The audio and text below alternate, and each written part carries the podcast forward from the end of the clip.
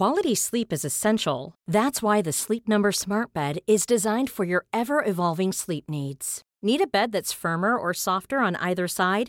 Helps you sleep at a comfortable temperature? Sleep Number Smart Beds let you individualize your comfort so you sleep better together. JD Power ranks Sleep Number number 1 in customer satisfaction with mattresses purchased in-store. And now save 40% on the Sleep Number limited edition Smart Bed for a limited time. For JD Power 2023 award information, visit jdpower.com/awards. Only at Sleep Number stores or sleepnumber.com. Planning for your next trip? Elevate your travel style with Quince. Quince has all the jet-setting essentials you'll want for your next getaway, like European linen, premium luggage options, buttery soft Italian leather bags, and so much more. And it's all priced at 50 to 80% less than similar brands. Plus, Quince only works with factories that use safe and ethical manufacturing practices. Pack your bags with high-quality essentials you'll be wearing for vacations to come with Quince. Go to quince.com slash trip for free shipping and 365-day returns. You're listening to a podcast from The Pool. Hi, I'm Viv Groskop, your pool agony aunt, and this is Waving Not Drowning, where I'll discuss how to combat your problems and solve your emotional issues. On this week's Dear Viv, coping with a partner with depression.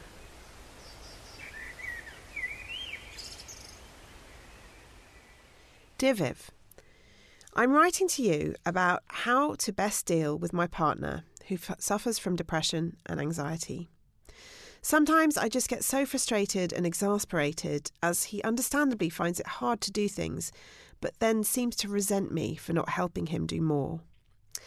His anxiety and then depression first manifested itself a few years ago following work related stress.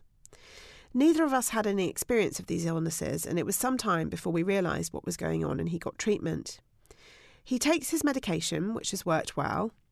My problem is that I tiptoe around him so that he doesn't get too tired and stressed and suffer a relapse. However, on the occasions that I do ask him to do something, he either flat out refuses or finds an excuse not to do it. I work full time, do all the domestic work around the house, as well as most of the handovers with the childminder and bringing the children to activities at the weekend. What really makes me angry is that in return, he does nothing in terms of long term strategies for his health. He does all the things he's not supposed to do, i.e., obsessively working for hours on end and then having problems finishing the task, not going to bed on time, sleeping in late. I asked him to do some exercise for both physical and mental health, but he never does. When he doesn't, his excuse is that I don't help him to do it. Short of putting on his trainers and doing a run for him, I cannot do any more than I already do. I feel like it's his life and his health, and he needs to be more responsible for making those changes himself, otherwise, there's no point. When I say this, I'm accused of being selfish. Am I right? How do I cope? When I get tired or hormonal, I usually resort to shouting, which only upsets everyone and puts me on the back foot. My suggestions of couple counselling are immediately rebuffed, and I'm told that I'm the one who needs it for the shouting I mentioned above. I'm also very worried about our children having the same illness when they're older. I'm writing this in exasperation as another thing I asked him to do not being done, resulting in me having to arrange time off from work to do it. If I didn't, it would mean letting other people down.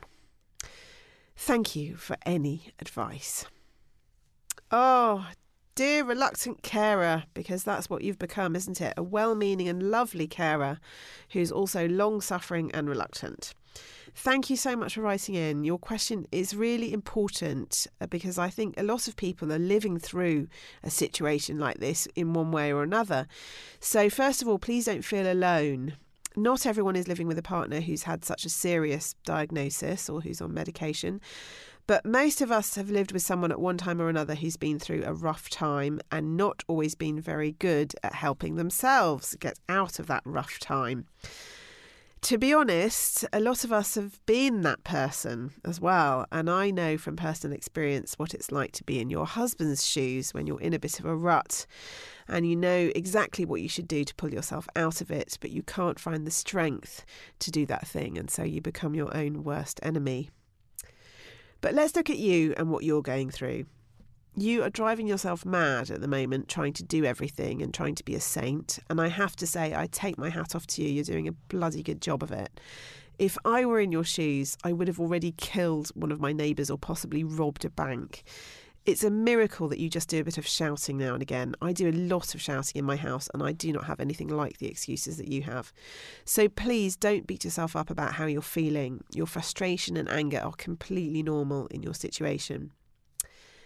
I wonder what the actual problem is here.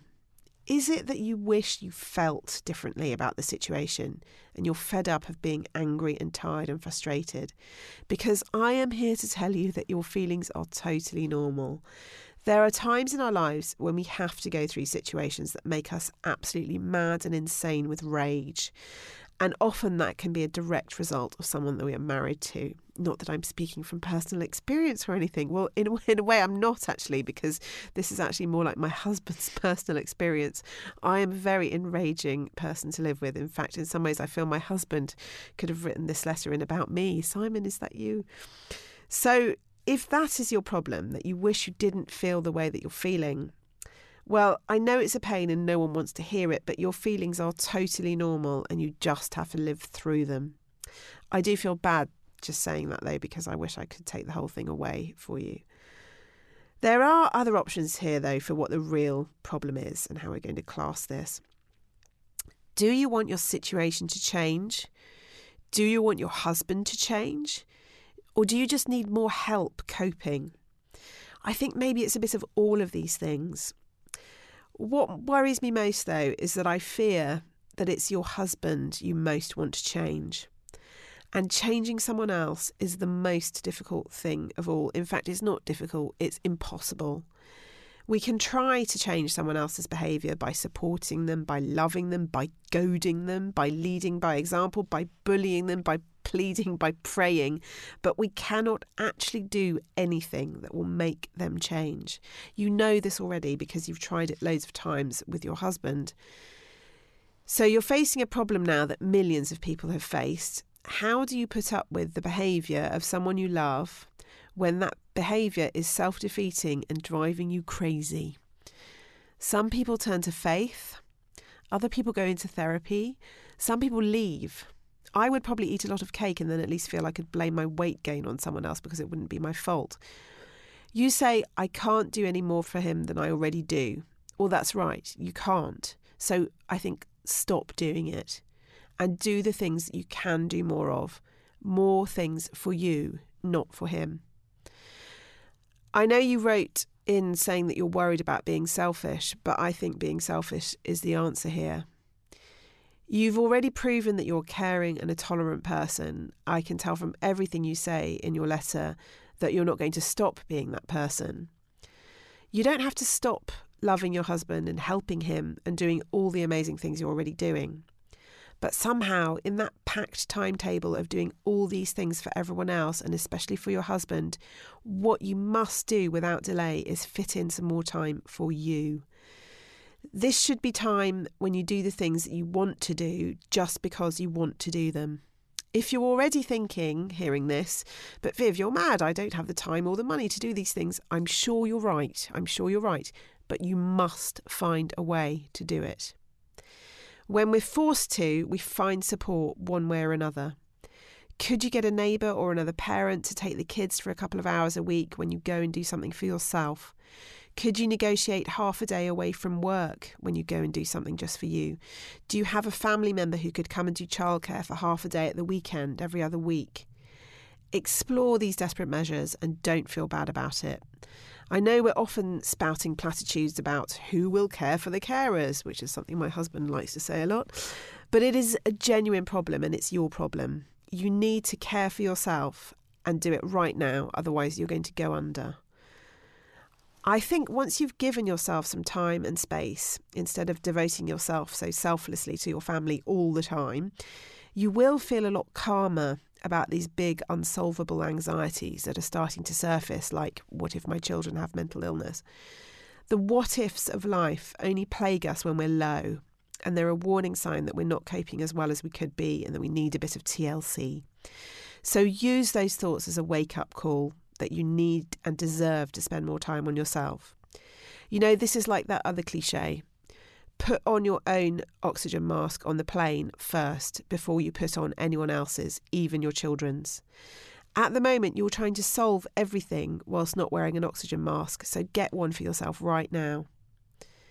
The strange thing, too, is that often in these situations, when the person who's been doing all the caring and coping suddenly starts to look after number one a bit more and put themselves first, well, the other people around them look on and think, oh, it's quite a good idea to look after yourself, isn't it? And they start to think about doing that for themselves too.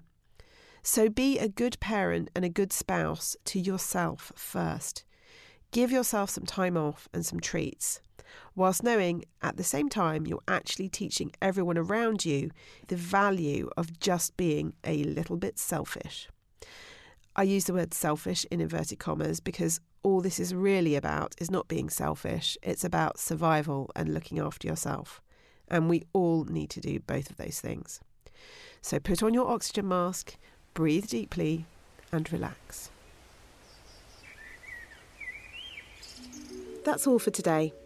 If you have a problem you'd like to submit, please send your email to dearviv at thepoolltd.com or tweet us at thepooluk. Thanks for listening. Join us again soon. And sign in to thepool.com where you can get more content specifically made by us for women like you. We hope we see you there.